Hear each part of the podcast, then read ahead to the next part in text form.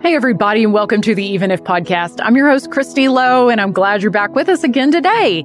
You know, we have been having some really in depth conversations in the past month since we started the new year, some really tough conversations, some, some things that have probably stretched some of us. I know they've stretched me and some conversations that have led to other conversations with you guys who listen and one of the things that I'm realizing as we are kind of getting a little deeper into what we're doing each week is that we haven't stopped to just talk about the concept of trusting God with all of it. We talk about our faith and one of the basic tenets of our faith is that we trust that God is who he says he is. He did what he said he did and that he's coming back. And just general faith in Christ is just that. But when we begin to walk with God, it becomes a, a, a journey. It becomes this daily in and out.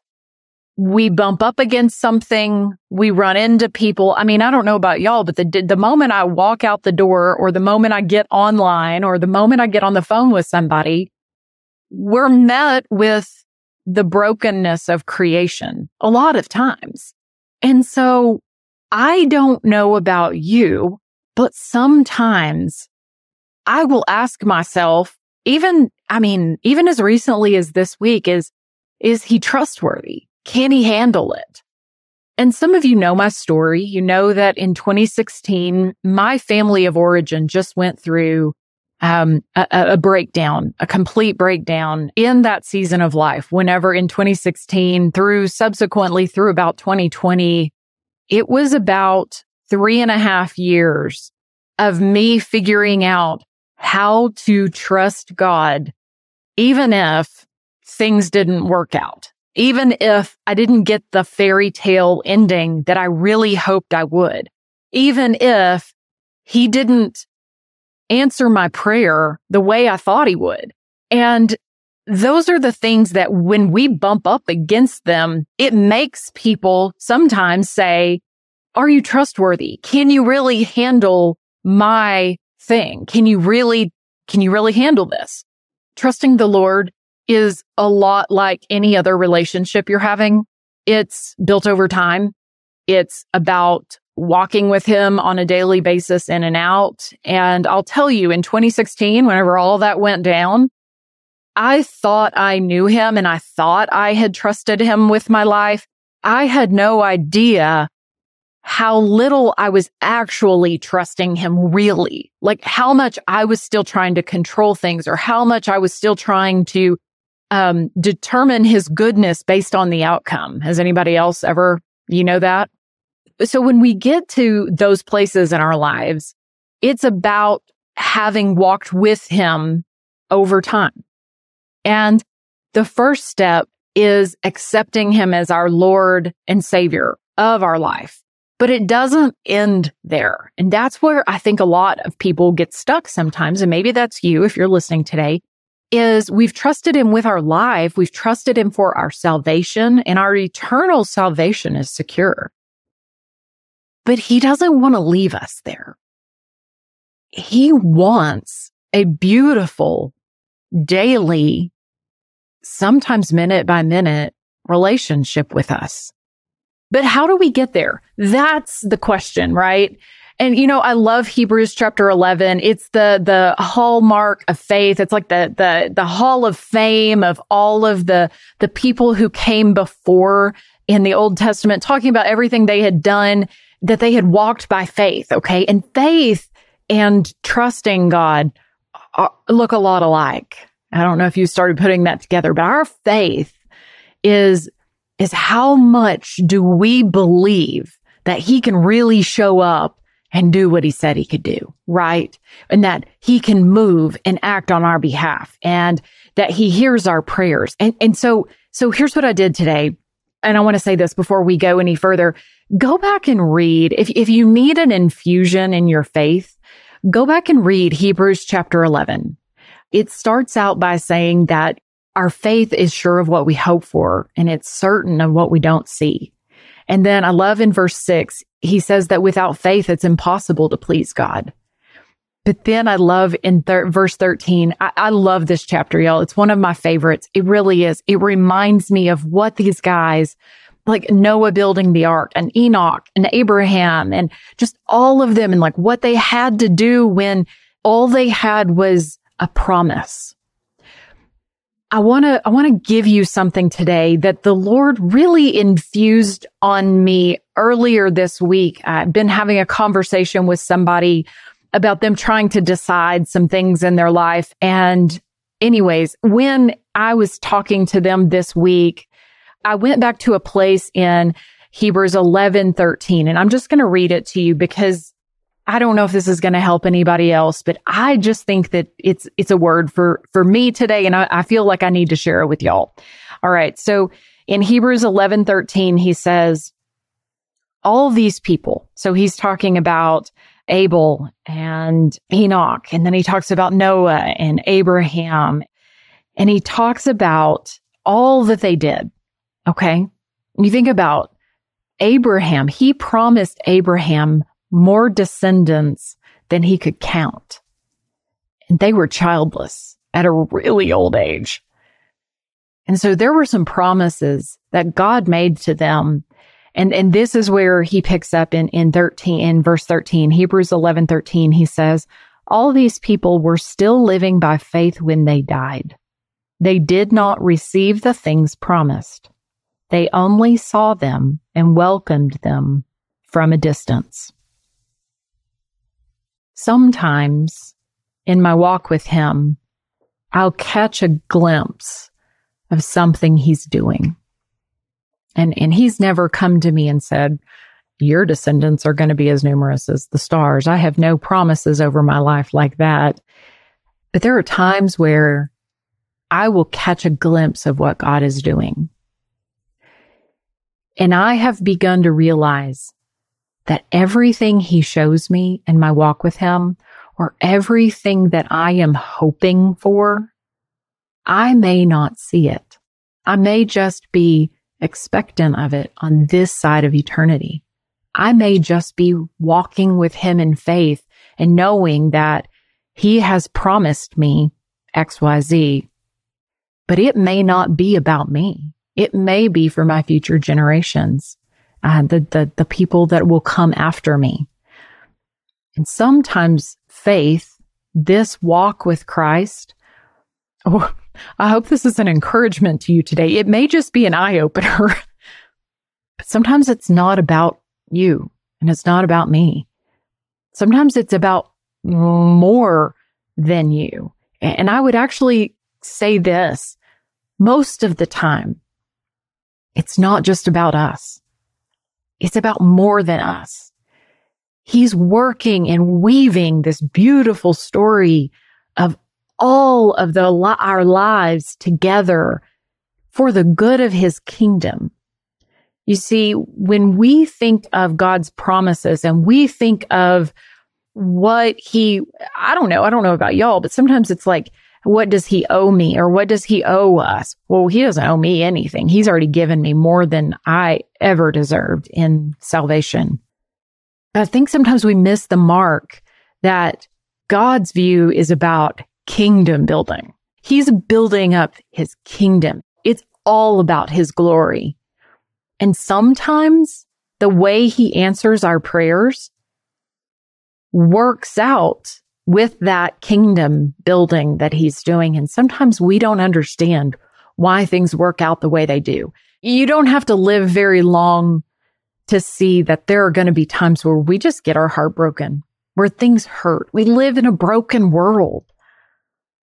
He knows that though. And that's why he so badly wants us to walk in step with him. And is it easy? No, absolutely not. There are times when it's just difficult. It's difficult to understand why things are going the way they're going. Eh, you know, why you're dealing with something. What I want to do today is give you something. Do you ever like go blind to things in your house? Like you know, like we have like a junk pile on our counter, like on our, on our bar in our kitchen. And like you'll just go blind to it. Does, does anybody else do that? Like you have like a pile. I'm also very, very ADHD and making piles is like one of the big signs of people who are ADHD. And I'm a pile making woman. And a lot of times, like I'll forget that the piles are there. Anyways, that really does not have anything to do with what I'm trying to tell you here. Let me get back to what I'm trying to say. On my refrigerator, Okay. And I'm going to pull this up for my people who are u- watching this on YouTube. And if you don't watch it on YouTube, it, you know, that's another way you can see it. But so I'm, I'm showing you the card. I've had this card on, it's just a little index card and I've had it on my refrigerator for probably two years. I wrote it down a couple of years ago and it came from the, and we're going to talk about what's on it here in a second, but it came from, hang on, let me grab. Did y'all see how I grabbed that? Like, do you see, like, look, I can move my shoulder. Woohoo! That's physical therapy. Thank you, Tori. Anyways, so about two years ago, it's, eh, it's been about three years ago now, a friend of mine gave me this book and it's called Two Chairs by Bob Beaudine. And it was one of those books that I read really, really fast. And so I've, I love this book the premise of the book is, is our time with him and what we're spending our time with him. But while I was reading that book back a couple of years ago, I came across this passage and I don't, don't know which page it's on, but I came across this passage in the book and he starts talking about what we do when we don't know what to do. Okay. And so I don't know about you, but that's where we have to decide, are we going to trust him? Right?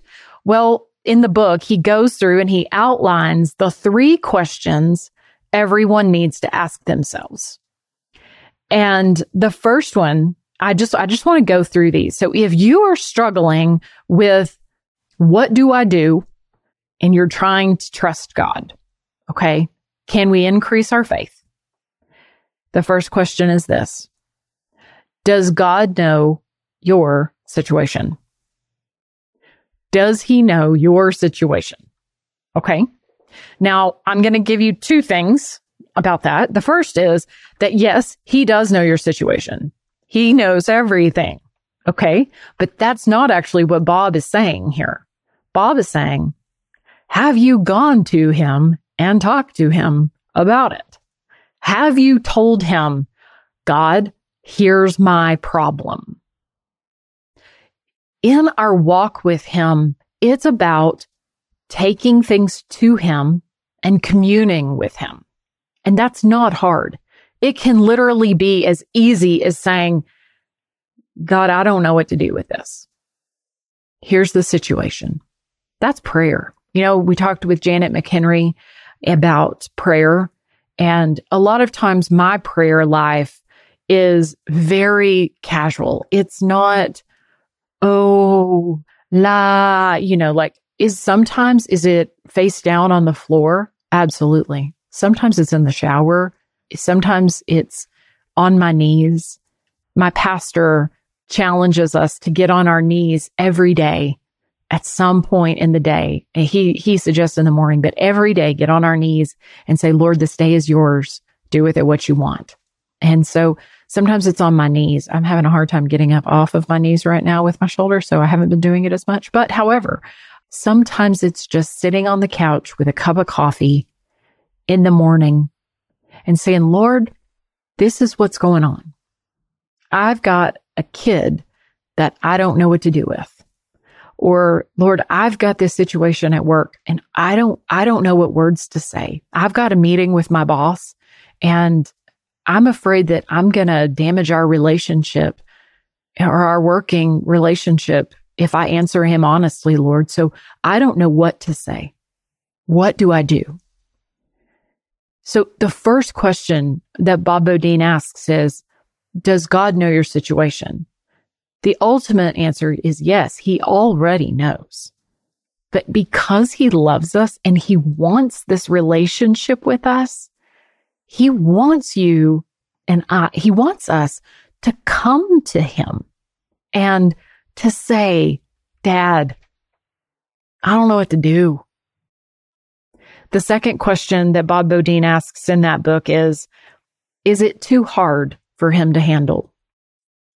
And you know, whenever I read that question in that book, I remember thinking, well, of course it's not too hard for God to handle. It's God. God can do whatever God wants to do. God's powerful. God's, you know, He's all knowing. He's all powerful. He is the God of the universe. He set the stars and the ocean and the mountains in place. No, it's not too hard to handle for him.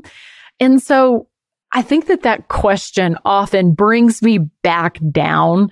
A lot of times whenever we are struggling with a situation in trusting God in a situation, we begin to flip it inward and we start looking at, at just us. And whenever we stop and ask the question, is it too hard to handle? Is it too hard for him to handle? it just kind of sometimes makes me laugh because I just am reminded that the God of the universe knows and sees me and wants to commune with me in everything no matter how big or small it is. So the first is, does he know your situation? Have you talked to him? And then is it too hard for him to handle? That's the second question. The third question, and then we're going to wrap up here. The third question is, does he have a good plan for you? I'm going to let that sink in for a second. I want you to ask yourself that. Does he really, do you really believe he has a good plan for you? This is the point where I just wish I could see some of your faces. Some of you, I would love to look you in the eye and tell you just how loved you are and that he does have a good plan for you. And that even if it doesn't look like it's working out right now, even if it has gone totally off the rails, he has a good plan for you. Faith sometimes is about choosing to believe that God is working everything out for the good of those who love him and are called according to his purpose. The hard thing is that sometimes we think that his good plan is exactly how we would have written the script. And I can tell you from experience that some of the hardest lessons I've learned in my walk with him have been the times where he didn't answer things the way I thought he should have. But I've realized also that's actually where real faith begins.